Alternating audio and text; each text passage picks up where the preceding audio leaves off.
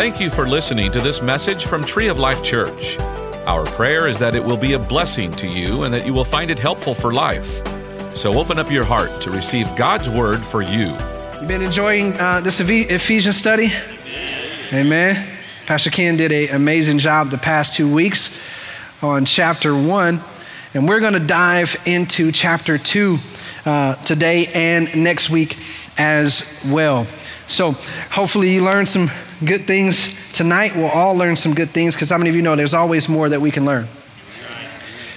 We can read the scripture. I can read the scripture. In fact, when I was reading and studying for uh, this series, I saw more things in the scripture that I didn't see before. And how many of you love that about God's word? That you can look in it one day and you look in it in the next, and God will show you something so completely different and so completely vital uh, for your life at that moment. Uh, real quick story. So it's going to make sense uh, as we continue to go through through this uh, message today.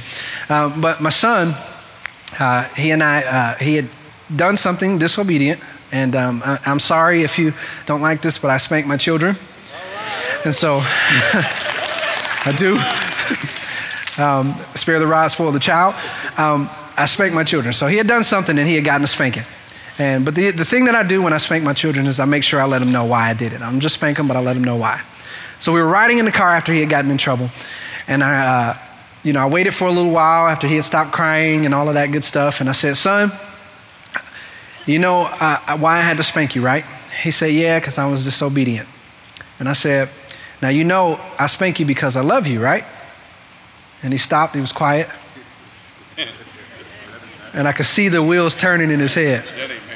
He said, Daddy, that doesn't make sense. and I just had to laugh. I really, literally, I just bust out laughing.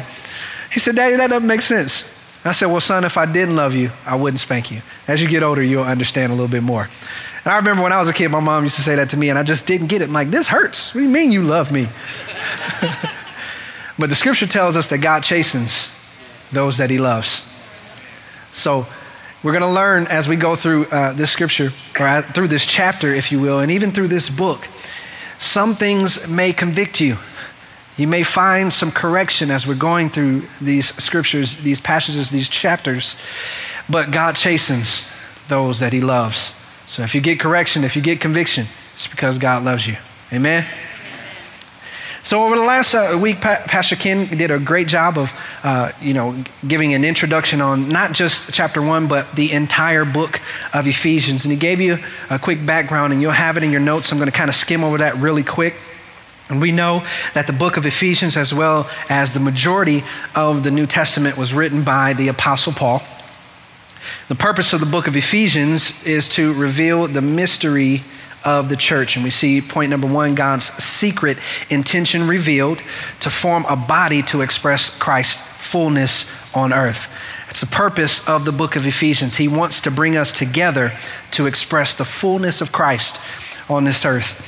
Number two, to do this by uniting one people, both Jew and Gentile, among whom God Himself dwells within. We see there that there's two classifications of people there there's Jews and there's Gentiles.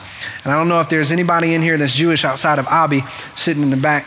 Um, but if you are, it's okay. God's bringing us all together, Jews and Gentiles. I'm not a Jew, I'm a Gentile. But God is bringing us all together.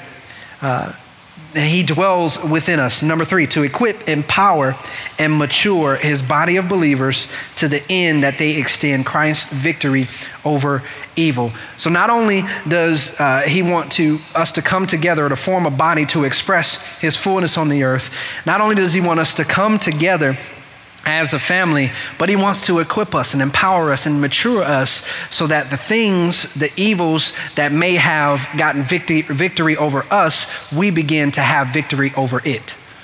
Amen? Chapter 2, we're going to see that chapter 2 really focuses on God's grace. And then you'll see in uh, uh, letter D, that Jesus is revealed throughout the entire book of Ephesians, but in Ephesians chapter 2, you'll see him revealed as the peacemaker and the chief cornerstone. Let's pray really quick before we go into reading the scripture. Father, I thank you for this opportunity to stand before your people, to bring forth your word. I thank you, Father God, that we are going to get a better understanding of what you have to say to us through these scriptures. And Father, we'll begin to uh, be empowered, we'll be equipped, we'll be mature, and we'll begin to walk, Father, as we said here, uh, in the fullness of Christ on this earth. And also, Father, that we will begin to have more victory over evil on this earth. Thank you that you are growing us. Thank you all you're going to do in our lives and tonight. In Jesus' name, everybody said, Amen. Amen. Ephesians chapter 2. I'm going to start at verse 1 through 10 in the NIV. It's on your notes. If you have your Bibles, you can also turn there as well. And it says, As for you, you were dead in your transgressions and sins, in which you used to live when you followed the ways of this world and of the ruler of the kingdom of the air, the Spirit who is now at work in those who are disobedient. All of us also lived among them at one time, gratifying the cravings of our flesh and following its desires and thoughts. Like the rest, we were by nature deserving wrath. If you have pins, underline that. By nature, we were deserving of wrath. But because of God, of his great love for us, God, who is rich, say rich, in mercy, made us alive with Christ, even when we were dead in transgressions. It is by grace, say grace, grace. You have been saved. Verse number six, and God raised us up with Christ and seated us with him in the heavenly realms in Christ Jesus in order that in the coming ages he might show the incomparable riches of his grace. Say, grace. Expressed in his kindness to us in Christ Jesus. For it is by grace, again, say, grace. You have been saved through faith. And this is not from yourselves, it is the gift of God, not by works, so that no one can boast, for we are God's handiwork created in Christ Jesus to do good works which God prepared in advance for us to do.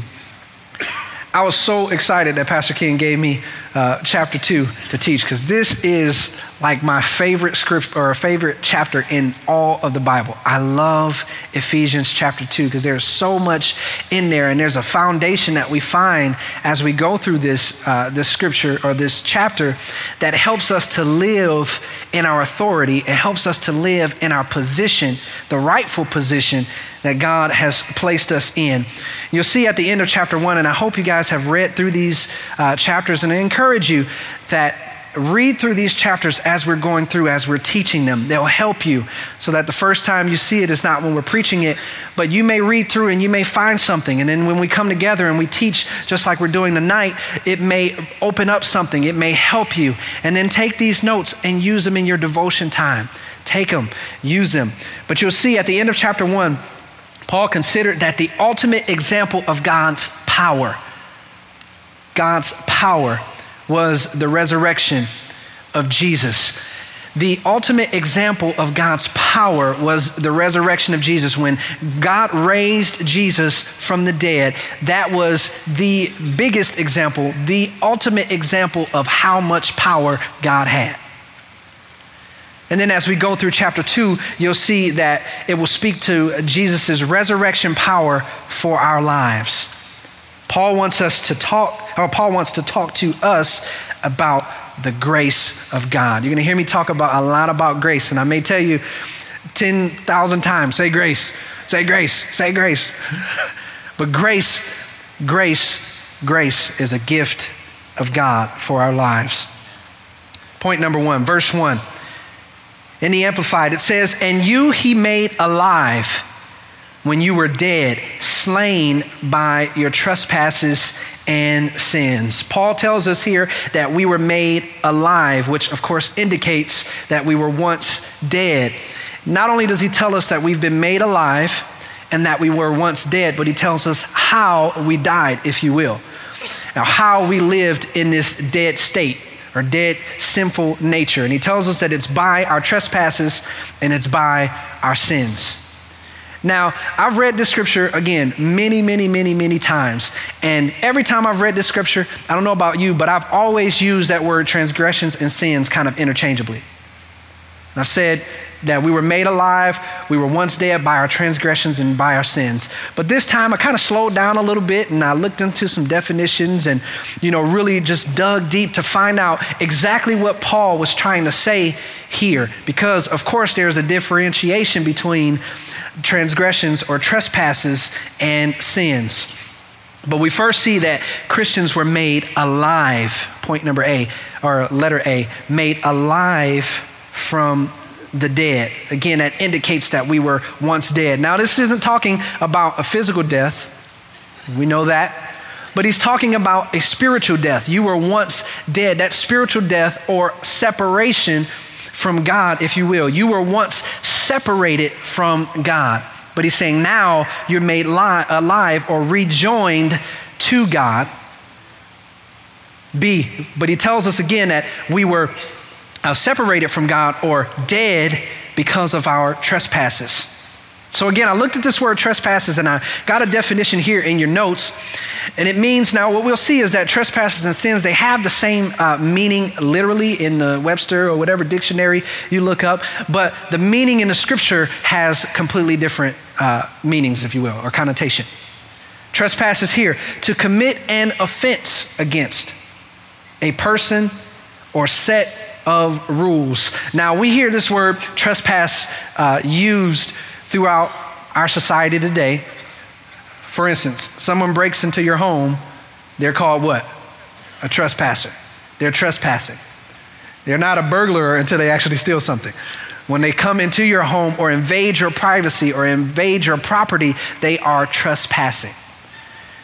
If you go to a private p- property, it may have a fence around that, pri- that property, and it'll have a sign all around those fences. And it'll say private property, no trespassing. And so if you cross over that, uh, that fence or you cross that boundary, then you are trespassing, you are violating the law. You're doing something that is illegal. And so this word trespassing here is what we see as crossing, and uh, our first uh, bullet point there crossing God's boundaries. Crossing God's boundaries. God has set up boundaries for us for our life all through the scripture. We see it first in the Old Testament with the Ten Commandments. He gave us a law that we were supposed to live by, abide by. And those were the boundaries that God set. Thou shalt not do this, thou shalt not do that. And goes through all 10 of them and gives us those boundaries that we're supposed to not cross. And when we cross them, we are considered trespassing crossing God's boundaries. And so, what we, what we know with trespassing is you obviously know that this is not right. You know that it's illegal to come into someone's home, uh, someone else's home that's not yours. It's illegal to cross over a boundary line uh, of private property with a sign that clearly says no trespassing. So, if you actually do that, you have something in your mind knowing that this is wrong, but I'm going to do it anyway. And so, in your second point, you'll see that this word trespass relates to being deliberate or willful. You know it's wrong, but you're going to do it anyway. Now, how many of you know that we've been there? You don't have to raise your hand, I'll raise my hand for you. We've been there. Well, we know exactly what God's word tells us about a certain thing, about a certain situation, or how we're supposed to act, but we do it anyway. It's deliberate, it's willful. That's trespassing. And so the, the third bullet point there is that you'll see the word trespass speaks of man as a rebel, rebellious in nature. I'm going against what I know I'm supposed to be doing. It's willful, it's deliberate, it's rebellious. And so Paul tells us that you were dead by your willful, deliberate trespasses or sins, if you will. You were dead because of those willful things that you knew you weren't supposed to do, but you did it anyway. And then he not only tells us that we're dead because of our trespasses, but he tells us we're dead because of our sins. And you'll see in the notes there that sins means offend against God, a person, or a principle. Now, these, or these uh, definitions were pulled right out of the dictionary, and you can see where they kind of relate. but it has a different meaning, as we said in the scripture. And sins here is really talking about, in your first bullet, missing the mark. God's perfect standards. God has perfect standards, things that we are supposed to do, ways that we are supposed to operate as children of God. And how many of you know sometimes in our pressing uh, those perfect standards, God doesn't expect us to be perfect. He doesn't expect us to, uh, to do everything right all the time, but He expects us to strive for perfection. We strive for perfection, but sometimes we just don't make it. We miss the mark. That's a sin. That means I've been trying, I've been pressing. You know, I, have I've been addicted to this thing for so long, and I've been gone, I've been clean for 30 days, but on that 31st day, something happened and I just fail. That's a sin. That's missing the mark. But there's grace available. So you see the difference here between uh, trespass and sins. And sin speaks of man as a failure. How many of you have ever missed the mark? You knew what you were supposed to do and you just kind of missed it and you just felt, man, I messed up. Oh, I said I wasn't going to do this thing again and I did it again. I messed up. And how many of you are thankful for God's grace? Listen, we've all been there where we've been striving, but we just miss the mark. I like how Paul says it in Romans 3, I believe it's 23. He says that all have sinned and what? Fall short of the glory of God. Everybody. I want you to take a second. Look to your left. Look to your right. Every person that you just looked at has fallen short of the glory of God. Can I tell you that you're not alone? Paul said it, he hasn't. I'm just joking. he didn't say that. We've all fallen short of the glory of God. There's grace available for all of us. So we see again, trespasses and sins, there is a difference. Let's go to point number two, verse two through three in the Amplified. It says, In which at one time you walked habitually. Say habitually. This is some this means that listen, you have been doing this thing over and over and over again. It's just like second nature. You, sometimes you do it and you don't even recognize that you're doing it. You've been, he's saying, we've been at that place. You've walked in this place of doing something habitually. You were following the course and fashion of this world. We're under the sway of the tendency of this present age, following the prince of the power of the air. You were obedient to and under the control of the demon spirit that still constantly works in the sons of disobedience, the careless, the rebellious, and the unbelieving who go against the purposes of God. Paul is saying here listen, you've walked in this position before. Now, I don't think that Paul is telling them this for any other reason but to keep them humble. That's just my opinion. When I read through the scripture, he's reminding them that, listen, you're alive now, but don't forget that you were once dead. Don't forget that you were once dead. Verse number three Among these, we as well as you once lived and conducted ourselves in the passions of our flesh. Our behavior governed by our corrupt and sensual nature, obeying the impulses Underline impulses if you have a, a pen. Of the flesh and the thoughts, underline thoughts of the mind. Our cravings dictated by our senses and dark imaginings. We were then by nature children of God's wrath and heirs of his indignation, like the rest of mankind. That's powerful right there. And Paul is reminding them point A listen, you were once influenced and guided by the fashions of this world. The fashions of this world, meaning that you were just kind of flowing along with the trends. I remember being uh, in high school, and uh, wasn't too long ago. But there was a time where when I was in high school that, you know, you, we knew all the trends. Like everybody had to wear a Tommy Hilfiger. You got to wear polo. You've got to wear Guess. You've got to wear Air Force Ones and Jordans. You know, and it's funny that I see that Jordans were big then. I used to wait in line for hours to get Jordans, you know, 15 years ago. And now today people are still doing the same thing. Just, it just doesn't make sense. I thought it made sense then, but it just doesn't make sense now. But I remember that I once walked in those, you know, those fashions. But there was a time where we once followed the in crowd. That we kind of followed those trends. If the world was saying this, we said that. If they were wearing this, we wore that. If they were doing this, we did that. And Paul said, You were, you were there. You were flowing in that river, if you will. First bullet there Satan guides the in crowd. He guides the in crowd. And what a lot of people, you know, and I, have I've heard this so many times that people say, God is in control of the world. Can I tell you, God's not in control of the world? Because if God was in control of the world, a lot of things would be different. There's a lot of things that would happen differently if God was in control of the world. Now, there was once a time where God was in control because man was in control. But then man relinquished that authority of being in control by falling short. And at that point in time, the prince of the power of the air, or Satan, or the enemy, became in control of what happens in the world. And so you see that Satan guides the in crowd. Point number two, he used to be more subtle.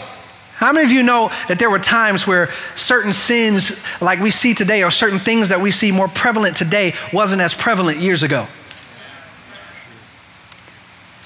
It, what, you didn't see it on TV. There were certain words that would be bleeped out on a TV show that they just kind of just put out there. It's like, whoa, my six year old is watching this, which our six year old should be watching anyway, if we're talking like that. But even now, if you look at Nickelodeon, sometimes there are some shows on Nickelodeon that I have to tell my kids, hey, don't watch that. Turn that off.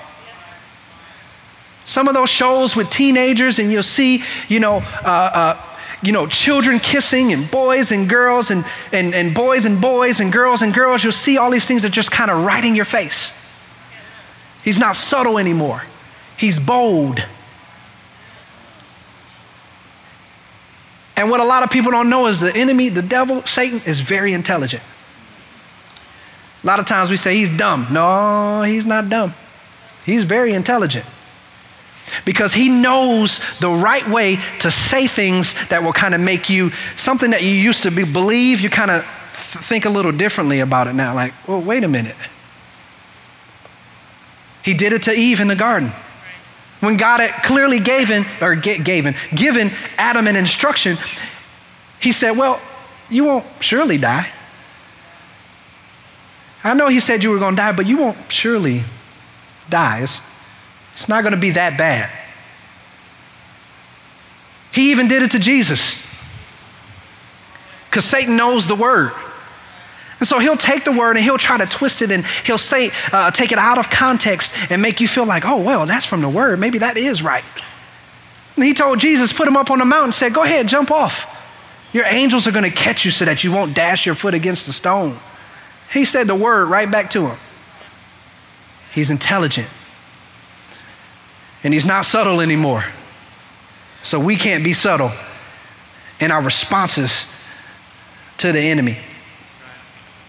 So again, we see that Paul is telling us uh, that we once walked in these ways, we once flowed in these trends, and and and one of the things that I said was I, I feel that Paul is saying this because he wanted to keep the, the people of Ephesus humble. Letter B, don't forget where you came from. Don't forget where you came from. And oftentimes we, we have the, uh, the tendency to forget where we came from. Now, some things we want to forget. I don't know about you, but there are some things that you kind of want to forget, but there are some things that, listen, you don't need to forget. And it's, it's for a couple reasons. You don't want to forget where you came from in a sense that now the enemy will try, and let, let me go to this point first. Don't allow the enemy to remind you of your past, but don't forget your past. Don't, don't allow him to remind you of your past because when he reminds you of your past, he'll say, Hey, you remember you did that years ago? Why did you do that? What were you thinking? And you think somebody's going to listen to you now? You think you're going to walk in prosperity now? You think you're going to do these things now when you did that in the past? He'll try to remind you of your past. But God says don't forget your past for a couple reasons. One of the reasons He doesn't want you to forget your past is because He wants you to look back sometimes and say, Man, God delivered me from that. Woo, look where I am right now. Glory to God. And sometimes remembering where God brought you from helps you to go through what you're going through today. Because if the same God that delivered me back then, He's the same God that can deliver me right now. So don't forget where you came from, but don't stay there. And I like how Paul said it. He said, Listen, I forget those things that are behind. I know what I did back then, but I forget those things and I continue to press. I continue to strive for perfection for the prize of the high calling in Christ Jesus.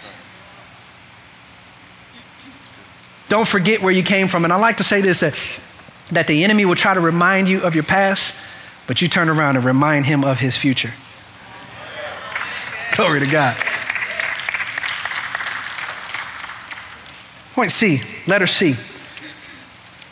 He said, We walked according to the impulses of the flesh and the thoughts of the mind, the impulses of the flesh and the thoughts of the mind. Number one, cravings. Talked about that in other translations. You'll see that word cravings. And it means a powerful desire for something, a yearning. Now, let me let you in on my life. So, and some of you can probably attest to this, you can probably agree. 11:30, 12 o'clock at night, sitting in the bed, watching TV. No, I should be asleep. I know I should be asleep. And all of a sudden, man, I want something sweet. That's a craving. That's an impulse of the flesh. Man, a chocolate chip cookie would be really good right now. And then the thoughts start going, man, that chocolate chip cookie at the bottom of a bowl with two scoops of ice cream on the top and some caramel just kind of drizzle over it. Jesus. That's the best thing next to heaven right there. No. And Paul tells us, and I'm going to come back to that in a second, but we see in the scripture where, where he says that if we walk in the Spirit, that we won't fulfill the lusts of the flesh, the cravings, the impulses of the flesh. So, the way that we uh, uh, stop or prevent ourselves from walking in the impulses and the cravings of the flesh is by walking in the Spirit. So, my flesh said, Listen, I want a chocolate chip cookie with some ice cream and caramel on top right now. And then I hear the voice of the Spirit through my wife saying, David, go to sleep.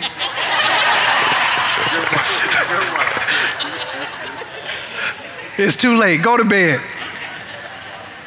And that's what will happen in our own lives. We may feel that impulse, that craving kind of leading us to walking in our flesh, and then you'll hear the Spirit say, Hey, come this way. Don't do that. Turn that off. Don't go to that website. Close your computer. Don't respond to that text message. Delete that Facebook person. You'll hear the Spirit talking to you. D, verse number three, and I like, I like, I like, I like the message paraphrase. It says, We all did it. All of us doing what we felt like doing when we felt like doing it. Many of you remember being there? Doing what you felt like doing when you felt like doing it. He said, All of us were in the same boat. It's a wonder God didn't lose his temper and do away with a whole lot of us. How many of you can look back and say, man, God didn't kill me back then? Ooh. Grace. Come on, say grace. grace.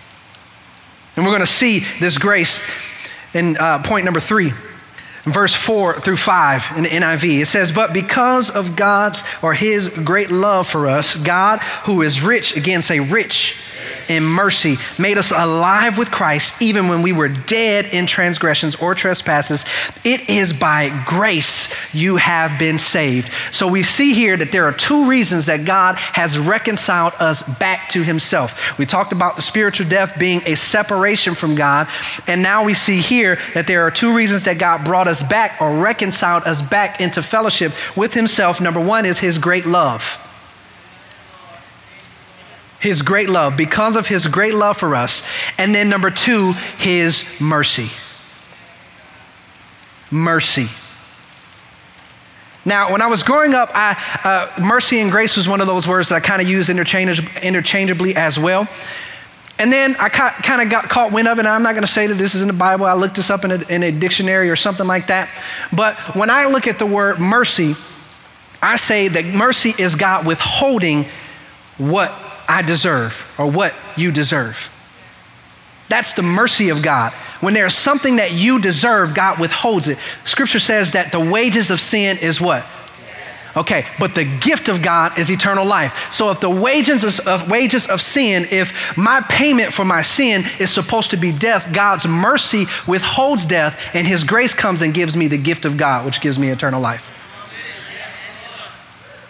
And so you see, mercy is God withholding what we do deserve, but grace is God giving us what we don't deserve. Glory to God. How many of you are thankful for His mercy and His grace? Hallelujah. So it's the gift of God, it's by grace that we have been saved. I got six minutes, so I'm going to move a little fast. Verse number, uh, verse number six and seven, point number four. And God raised us up with Christ and seated us with him in the heavenly realms in Christ Jesus, in order that in the coming ages he might show the incomparable riches of his grace expressed in his kindness to us in Christ Jesus. So we see here that Paul is telling us our present position our present position. And we're not seated with him, but we're seated in him. Now, of course, we're not seated with him because we're still here. But he's telling us listen, your spiritual, your authority, or your position in the heavenly places, in the spiritual realms, is in Christ Jesus. And we take, uh, we can get encouragement or have courage in that, knowing that God sees us. When He sees us, He sees us in Christ Jesus. So when you speak a word according to the word, of course, what God doesn't just see you, but He sees Jesus. God just doesn't hear you, but He hears Jesus. Why? Because you are seated in Him. Not with Him, but in Him. Our life and identity is found in Him, in Christ. So as he sits in heavenly places, so do we. Listen, let me tell you to use that in your prayer life. That when you see life come and hit you and you feel like you're being overtaken or overwhelmed by life, you say, Listen, as he's seated in heavenly places, so am I. If he can overcome this, so can I. You're seated in heavenly places in Christ Jesus. God will never stop dealing. Uh, letter C, He'll never stop dealing with you or with us on the basis of the riches of His grace. There is nothing that you can do that God will not stop dealing with you according to His grace. Woo! Think y'all missed that one. I'm preaching to myself. Jesus. Absolutely nothing that you can do that God will, that will prevent or make God stop dealing with you according to His grace. You may even feel like, listen, this thing here, he, he can't have enough grace for that. All the stuff with, that I, I've done and add this on top of it, he can't have any more grace. The next point says, he's got more than enough for you. He's got more than enough grace for you. All the demands that can ever be made on the grace of God will never impoverish him or even diminish his storage. He'll never run out of grace for you. Number five, verse 8 through 10. And the message says, saving is all his idea. Come on, somebody. And all his work. All we do is trust in him enough to let him do it. It's God's gift from start to finish. What does that mean? That means that there is nothing that you can do to get salvation. There's no works. There's nothing you can give up. There's nothing you can stop doing that will give you salvation. It's a gift from God. That's what grace is. And so you see in point A there that God alone gets the glory. And I'm going to forego reading the rest of that scripture for the sake of time, but you'll see through that scripture that uh, he says that it's a gift of God, not of works, because we'll walk around bragging about it. Do you remember what I gave up? You don't know where I came from. I did all of that. I stopped doing all of that. And look where I am right now. From where you were to where you are now, it was all God. And He alone gets the glory. Hallelujah. Verse 5 in the message, and I like this, it says that He did all this on His own with no help from us. B, this is the part I love. We are his workmanship. Come on, his workmanship. He saves us not merely to save us from the wrath we rightly deserve, but also to make something beautiful out of us. He didn't just save you from his wrath. And Chris, if you're in the back, you can go ahead and come up. But he saved you to make something beautiful out of you. Are you serious? Yeah. Think thousands and thousands and th- not thousands and thousands, but thousands of years ago. You weren't even thought of. Your parents weren't thought of. Your parents' parents and your parents' parents' parents, and, and you can keep going, weren't even thought of. But what happened? God sent Jesus and God, in His infinite wisdom, listen, He knew what they were doing at that time, and He knew what you were, do- were going to do at this time. And because of that, He sent Jesus.